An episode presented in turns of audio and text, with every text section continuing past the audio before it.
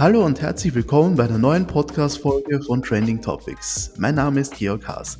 Mit einer immer älter werdenden Bevölkerung ist die Pflege eine zunehmend große Herausforderung für die Gesellschaft. Innovationen in diesem Bereich stehen daher hoch im Kurs. Ein österreichisches Startup in diesem Bereich ist Heldin. Die Jungfirma will es ihren Kundinnen und Kunden ermöglichen, hochqualifizierte Pflege und Therapie für zu Hause zu buchen. Im heutigen Podcast spreche ich mit Simone Mirey, der Mitgründerin und Geschäftsführerin von Heldin. Doch bevor es losgeht, hier noch eine Botschaft von unserem Werbepartner. Beep!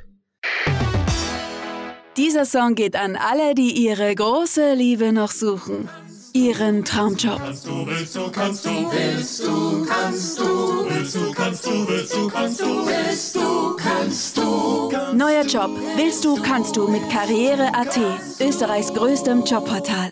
So, und nun spreche ich mit Simone von Heldin. Herzlich willkommen im Podcast. Hallo, danke, schön, dass ich da bin. Ja, cool, dass du mit dabei bist. Zu Anfang, könntest du uns kurz noch ein bisschen genauer erklären, was Heldin macht? Ja, gerne. Heldin ist eine Plattform zur schnellen und einfachen Buchung von Pflegeleistungen und Therapieleistungen im eigenen Zuhause. Das Mhm. heißt, wir ermöglichen Menschen, die eine dringende Not haben, eine schnelle Hilfe und bieten das Ganze sozusagen sowohl digital als auch telefonisch anzubuchen einfach schnell entlasten. Okay, und wie seid ihr denn auf die Idee gekommen? Ja, also zu meinem Hintergrund. Ich bin selbst diplomierte Gesundheits- und Krankenschwester von der Grundausbildung, habe dann nach ein paar Jahren im Spital ins Pflegemanagement gewechselt und war dort ähm, fast zehn Jahre tätig. In meiner Tätigkeit als Pflegemanagerin habe ich einfach sehr stark gemerkt, die Rahmenbedingungen sich stetig verschlechtern, sowohl für Patientinnen in der Einrichtung als auch für das Pflegepersonal. Wir haben viele ähm, Pflegekräfte mit der Zeit ähm, wieder gehen lassen müssen, weil wir einfach nicht die Rahmenbedingungen bieten konnten, die sie sich mittlerweile erwarten und ihnen natürlich auch zustehen. Von dem her habe ich gemerkt, dass es hier eine wirkliche Not gibt und wir dringend neue Ideen brauchen, um Pflegekräfte im Job zu halten. Okay, und wie sieht da jetzt euer Geschäfts- bzw. Preismodell aus? Also wie verdient ihr denn euer Geld? Also wir arbeiten über die Plattform mit äh, freiberuflichen Pflege- und Therapiekräften. Warum ist das so? Das ist eigentlich ein ganz neues Modell, weil wir sagen, äh, Pflegekräfte und Therapeutinnen sollen in die Selbstständigkeit gehen und ihre hochbegehrte Leistung auch auf den Markt bringen. Das heißt, wir sind sozusagen ausschließlich der Marketplace, der den Kunden oder die Kundin mit dem Pfleger und Therapeutinnen matcht. Und der Kunde zahlt sozusagen an Heldin und wir kommissionieren einen Prozentsatz von der Stundenleistung. Verstehe. Und wie ist euer, euer großes Verkaufsargument? Warum sollten jetzt Kundinnen und Kunden bei Pflegebedarf genau zu euch kommen? weil wir ausschließlich wirklich mit hochqualifizierten Kräften arbeiten. Also der, der Trick daran ist auch, dass ähm, Pflegekräfte und Therapeutinnen sich nicht einfach wie zum Beispiel auf einer Plattform wie wir haben, da kann sich jeder anmelden. Bei uns ist es so, dass man verifiziert werden muss. Da sowohl ich als auch meine Mitgründerin Sabine jede Menge Erfahrung im Recruiting haben, machen wir ein niederschwelliges Einstellungsgespräch. Wir prüfen natürlich auch die Dokumente, ist ein Diplom vorhanden, Strafregisterauszug etc und ähm, bieten dann auch wirklich für die Kunden nur die besten Kräfte an. Wir möchten, dass Pflege und Therapie, wenn man das nach Hause bucht, da ist ja eben meistens eine wirkliche Not dahinter, dass es auch wirklich ein gutes Erlebnis ist und eine Hilfe. Und dass man sich auch aussuchen kann, wer kommt zu mir und wie ist die Qualifikation. Weil im Moment ist es so, wenn man bei öffentlichen Anbietern bucht, man weiß nicht, wer kommt und man kann eine Überraschung erleben. Also es kann von ganz toll bis einfach wirklich qualitativ nicht hochwertig sein. Okay, und wie sieht es dann bei euch aus, wenn ich jetzt eine Pflegekraft bei euch buche? Ist das dann eine Online-Plattform oder eine App? Wie kann ich mir das vorstellen? Genau, es ist eine Online-Plattform, die natürlich auch am Smartphone funktioniert. Die Kundinnen können äh, durchbuchen digital, können angeben, ich brauche übermorgen um 16 Uhr Wundmanagement. Mhm. können das sozusagen auch digital gleich bezahlen. Wir haben da einen Zahlungsanbieter auch schon integriert. Oder natürlich für die Leute, die digital weniger affin sind, ist auch immer die Möglichkeit, dass sie direkt bei uns anrufen. Okay, und was für Infos sehe ich dann jetzt über diese Pflegekraft? Sehe ich da irgendwas mit dem quasi Werdegang, mit bestimmten Qualifikationen? Was sehe ich da alles? Genau, also wir sind ja noch ein ganz junges Unternehmen, haben im August unsere Alpha-Version gelauncht. Im Moment ist es so, dass der Kunde sozusagen durchbucht und wir dann im Hintergrund das Matching durchführen und die Kundin vorinformieren, wer zu ihm kommt und wir auch sozusagen entscheiden, wo wir denken, der passt am besten. Also da geht es natürlich auch um Wünsche, wie soll es ein Mann oder eine Frau sein? sind ja oft sehr sensible Themen, die dann in der Pflege da thematisiert werden. Ja, klar. Und auch, äh, was uns wichtig ist, ist das Thema Sprache. Also wir äh, möchten sichern, dass jemand kommt, der auch Muttersprache spricht von der Kundin. Weil dieser soziale Aspekt, die Kommunikation ist einfach im Beziehungsaufbau das Um und Auf. Das heißt, wir sozusagen suchen dann im Moment jemanden aus und connecten dann die Kundin mit der Pflegekraft oder mit der Therapeutin. Die kommt das erste Mal dort zum Einsatz und können, sie können sich dann aber flexibel weitere Termine untereinander ausmachen. Verstehe. Und äh, ist da ein, eine große Auswahl vorhanden? Weil man hört ja doch immer wieder dann über Pflegekräftemangel. Wie groß ist denn da eigentlich die Auswahl? Das ist ja schon sehr spezifisch, wo man da auswählen kann. Ja, absolut. Da ist die Auswahl ziemlich groß, weil wir eben mit diesem New Work Model für Pflegekräfte, dass wir sagen, wir pushen die Freiberuflichkeit, wir empowern die Menschen, einen am Puls der Zeit sind.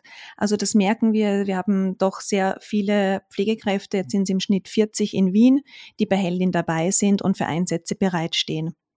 Wir ermöglichen ihnen einfach flexible Rahmenbedingungen zu ihren Vorstellungen und äh, merken, dass da ein großes Interesse daran ist, auch in die Freiberuflichkeit zu gehen. Okay. Mhm. Und jetzt äh, gelten ja solche digitalen Lösungen als sehr wichtig, um in Zukunft die großen Aufgaben in der Pflege zu stemmen. Wie siehst du das? Was sind da jetzt gerade die großen Herausforderungen und was muss da getan werden, um die auch in Zukunft bewältigen zu können? Ja, also die großen Herausforderungen in der Pflege sind auf jeden Fall, ähm, das Berufsbild attraktiver zu machen. Hier ähm, herrscht eine allgemeine Ideenlosigkeit. Deswegen haben wir uns auf das Thema Freiberuflichkeit fokussiert. Pflegekräfte, äh, die nachkommen oder Therapeutinnen haben meistens kein Interesse da mehr, mehr in fixen Anstellungsverträgen zu arbeiten, wo sie auch ihre Work-Life-Balance überhaupt nicht mitbestimmen können. Wir sehen einfach einen großen Abgang an Pflegekräften aus dem System, weil man immer dazu angehalten wird, äh, zu retten, einzuspringen. Das zerreißt oft einfach auch private Beziehungen. Leute wollen sich auch am Wochenende mal mit ihren Freunden treffen. Es braucht einfach eine bessere Balance. Und äh, ja, oft passiert es dann so, man springt halt immer ein. Das war in meinem Fall natürlich auch so. Man will nicht der sein, der die Kollegen hängen lässt. Aber irgendwann ist es dann genug und dann ist leider der Bogen so überspannt, dass die Leute komplett aus dem Berufsbild wechseln. Und da braucht es einfach neue Ideen und da setzt Heldin an. Verstehe. Mhm. Was aber auch eine große Herausforderung in der Pflege ist, dass die Leistbarkeit oft ziemlich schwierig ist für viele Haushalte. Wie ist es bei euch? Ist das recht kostspielig für die Kundinnen und Kunden selbst? Wir positionieren uns mit Heldin ähm, im hochpreisigen Segment, weil wir einfach auch die Qualität dementsprechend liefern und wirklich ein Profi nach Hause kommt, der auch in einer kurzen Zeit wirklich eine Linderung bringt. Natürlich ist das ein Problem, die Kosten in der Pflege allgemein. Wir sehen das auch so, dass natürlich auch politisch hier leider ähm, über die letzten Jahrzehnte so wenig Innovation passiert ist, dass Pflege mittlerweile zu einem Luxusgut geworden ist. Mhm. Verstehe, ja. Mhm. Genau. Und es wäre halt dringend notwendig, dass es eine Rückverrechnung gibt mit den Kassen. Bei Therapieleistungen sieht man das, wenn ich Physiotherapie oder Ergotherapie buche nach Hause, kann ich einen Anteil von der Kasse zurückbekommen, der nicht mal so gering ist. Bei Pflegeleistungen ist es leider immer noch nicht möglich. Mhm, verstehe. Mhm. Und was mich noch interessieren würde, ist, wie breit ist das Spektrum an Pflegeleistungen, das ihr da anbietet? Mhm. Wir bieten ähm, allgemeine pflegerische Leistungen, das heißt Körperpflege, Mobilisation, Positionierungen etc. an, als auch die medizinisch-pflegerischen Leistungen wie Wundmanagement, Stomaversorgung, Tracheostoma, diese Dinge. Ähm, und darüber hinaus, was uns auch noch wichtig war, ist das Thema Erlebnisse. Wir bieten an, dass pflegebedürftige Menschen mitgenommen werden können zu Familienfeiern. Wie zum Beispiel hatten wir eine Buchung, ähm, da ging es um eine Hochzeit. Die Mutter ähm, sitzt im Rollstuhl nach einem Schlaganfall, benötigt auch Hilfe beim Essen. Die Hochzeit war, man hätte sie natürlich gerne dabei. Aber wie es halt oft ist, es ist ein irrsinniger organisatorischer Aufwand und wer kümmert sich dann am Fest oder beziehungsweise was ist, wenn etwas passiert. Und hier bietet Heldin an, dass wir den kompletten Transport und das Organisatorische übernehmen und eine Pflegekraft zur Verfügung stellen, die die Person auf die Hochzeit begleitet, sie dort auch versorgt und mit ihr wieder auch zurückfährt, damit die Angehörigen weiter feiern können. Verstehe. Mhm. Was ja auch ein großer Aspekt ist, ist halt die intensive, längerfristige 24-Stunden-Pflege. Bietet ihr in diesem Bereich schon irgendwie das an oder wollt ihr in Zukunft vielleicht irgendwas anbieten in dieser Hinsicht? Also wir grenzen uns von unserem Modell von der 24-Stunden-Betreuung ab. Das bieten wir nicht an, wo wir schon sehen, dass natürlich ein Bedarf ist, ist an Betreuungen, dass die Leute, die Angehörigen mal rauskommen tagsüber. Wir sehen das aber in Zukunft nicht in einem 24-Stunden-Modell, sondern in einer stundenweisen Entlastung. Verstehe. Mhm. Und Jetzt habt ihr in eurer noch recht kurzen Firmengeschichte schon einige wichtige Meilensteine erreicht. Dazu gehört ja auch ein Investment von der Investmentgesellschaft von Ex-Kanzler Sebastian Kurz. Erzähl doch mal, wie ist dieses Investment denn zustande gekommen? Wer ist da auf wen zugegangen zuerst? Also ja, genau. Wir haben eine Investitionsrunde gemacht. Äh, Sebastian Kurz ist ein Investor von äh, neun Investorinnen. Wir haben ähm, ein Gespräch mit ihm geführt, weil er über drei Ecken erfahren hat, dass es jetzt Helding gibt und wir eine Investitionsrunde raisen und haben ihm das Konzept vorgestellt. Er war sehr beeindruckt ähm, von unserem Modell, da einen komplett neuen Zugang zu schaffen und dadurch ist dann das Investment zustande gekommen. Verstehe. Mhm. Und inwiefern äh, bringt sich Sebastian Kurz jetzt in euer Unternehmen ein? Ist irgendwie wichtiger als vielleicht andere Investorinnen und Investoren? Ist der irgendwie besonders oder nur ein weiterer Investor? Genau. Also uns sind natürlich alle Investorinnen wichtig und natürlich bringen sich ein, wo es geht, weil man möchte natürlich auch das Startup unterstützen, an das man glaubt. Und das ist bei Sebastian Kurz natürlich nichts anderes. Ähm, aber alle Investorinnen sozusagen haben einen kleinen Anteil an Heldin, aber Sabine und ich sind die Geschäftsführerinnen und fürs operative Geschäft und für die Entscheidungen zuständig. Alles klar. Mhm.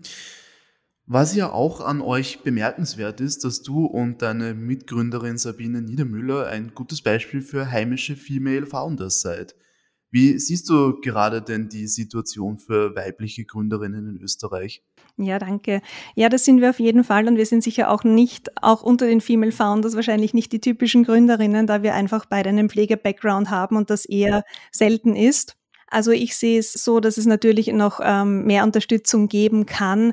Wir haben aber schon die Erfahrung, dass es eigentlich, wenn man eine gute Idee hat, ähm, da jetzt auch keine großen Hindernisse auf einen warten. Ich denke, das ist dann wie für alle, alle Teams gleich. Man muss sich halt natürlich gut positionieren und viele Sachen vielleicht sich auch ein bisschen mehr trauen. Ich glaube, das ist so das Thema, ähm, das Frauen oft haben. Traue ich mir das zu? Kann ich das genauso gut? Ähm, aber das sitzt ja meistens so irgendwie im eigenen Kopf und daran muss man ständig arbeiten, dass man sagt, nein, also es geht eh Schritt für Schritt und Dinge, die man nicht weiß. Und ich glaube, das ist auch so ein bisschen der Vorteil an uns. Sehen wir einfach wichtig, dass man auch aus dem Ego rausgeht und sagt, okay, es gibt Leute, die können das oder jenes besser und ich frage auch nach und lerne davon. Mhm.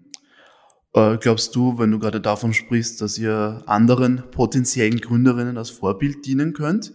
Was würdest du denn jetzt noch unentschlossenen Frauen, die gerne etwas gründen würden, raten? Was wären deine großen Tipps in dem Bereich? Also ich denke schon, dass wir als Vorbild dienen können. Ähm, mein Tipp wäre, sich es einfach zu trauen und äh, sich ein gutes Team aufzubauen, sei es durch andere Startups, wo man schon jemanden kennt oder einfach mal anzuschreiben, uns zum Beispiel und zu sagen, hey, wir planen auch zu gründen, habt mal Zeit für einen Call, könnt euch ein paar, und könnt uns ein paar Tipps geben. Ähm, ich denke, da ist Vernetzung wirklich ganz wichtig und der Austausch, weil man kann von jedem etwas lernen. Und sonst irgendwelche anderen Tipps beim quasi sich trauen zu gründen, weil du sagst ja selbst, man muss das dann einfach den Mut fassen. Ja, also es ist natürlich bei uns auch so, wir waren am klassischen Karriereweg im Gesundheitswesen unterwegs, was natürlich eine sehr belastende Karriere, aber auch äh, natürlich sehr spannend war und, und zukunftssicher. Und da wirklich den Cut zu machen und, und, und rauszugehen, erfordert einiges an Mut. Aber ich denke, was so vielleicht so ein Tipp ist, ist, ich stelle mir oft vor, was ist das Schlimmste, was passieren kann im Leben. Und wenn man so mal die Szenarien durchspielt, wenn nichts funktioniert und die, die, die Firma läuft nicht, ja gut, dann, dann ist es schade drum, aber man hat es probiert. Man kann sich das nie vorwerfen und ja, man fällt dann doch wieder auf sicheren Boden und eine Ausbildung hat man, einen Job hat man. Also von dem her einfach mutig sein. Sehr guter Tipp. Und wie sehen jetzt eure Zukunftspläne aus? Wollt ihr vielleicht expandieren oder arbeitet ihr noch weiter an eurer Lösung? Gibt es noch irgendwelche Features, die ihr hinzufügen möchtet in nächster Zeit? Absolut, ja. Also das nächste große Feature ist eben eine ähm, KI-gestützte Matching-Applikation. Das heißt eben, so wie wir es vorhin kurz besprochen haben, wenn die Kundin bucht, wird sie dann auch direkt sehen, wer die Pflegekraft ist, die zu ihr kommt. Das heißt, die Pflegekräfte, die sich auf unserer Plattform melden, sind dann auch mit ihren Fähigkeiten hinterlegt. Und wenn jemand jetzt zum Beispiel Wundmanagement benötigt, dann wird er automatisch zu einer Diplomierten oder einem Diplomierten, das kann man sich dann auch aussuchen, ob Mann oder Frau, gematcht, der genau diese Qualifikation auch mitbringt. Das wäre so ein Feature, was wir noch auf jeden Fall ähm, in nächster Zeit machen möchten. Und wir möchten auch bei dem Community-Gedanken, also wir möchten sehr stark pushen, dass Pflegekräfte sich auch untereinander vernetzen, auch die Freiberufler. Und da wird es auch über die Plattform dann noch eine Chat-Funktion geben, die natürlich datensicher ist und man da auch in Austausch treten kann und sich auch natürlich einzelne Aufträge, wo man sagt, das ist nicht so meins, ähm, ist nicht mein Thema, möchtest du das vielleicht übernehmen? Oder ich war im Pflegeeinsatz, aber der bräuchte jetzt Physiotherapie, wo ich dann die Kollegin anschreiben kann. Okay. Und eben, wie gesagt, irgendwelche Expansionspläne. Ihr seid ja momentan nur in Österreich, glaube ich. Genau, wir sind in Wien. Also wir haben jetzt eben im August gelauncht und werden in Wien den Product Market Fit machen. Ähm, nehmen jetzt aber auch schon den Speckgürtel um Wien herum hinzu, weil auch dort viele Anfragen kommen und es geografisch möglich ist. Wir planen nächstes Jahr ein österreichweites Rollout und danach möchten wir ähm, in die Schweiz und Deutschland expandieren.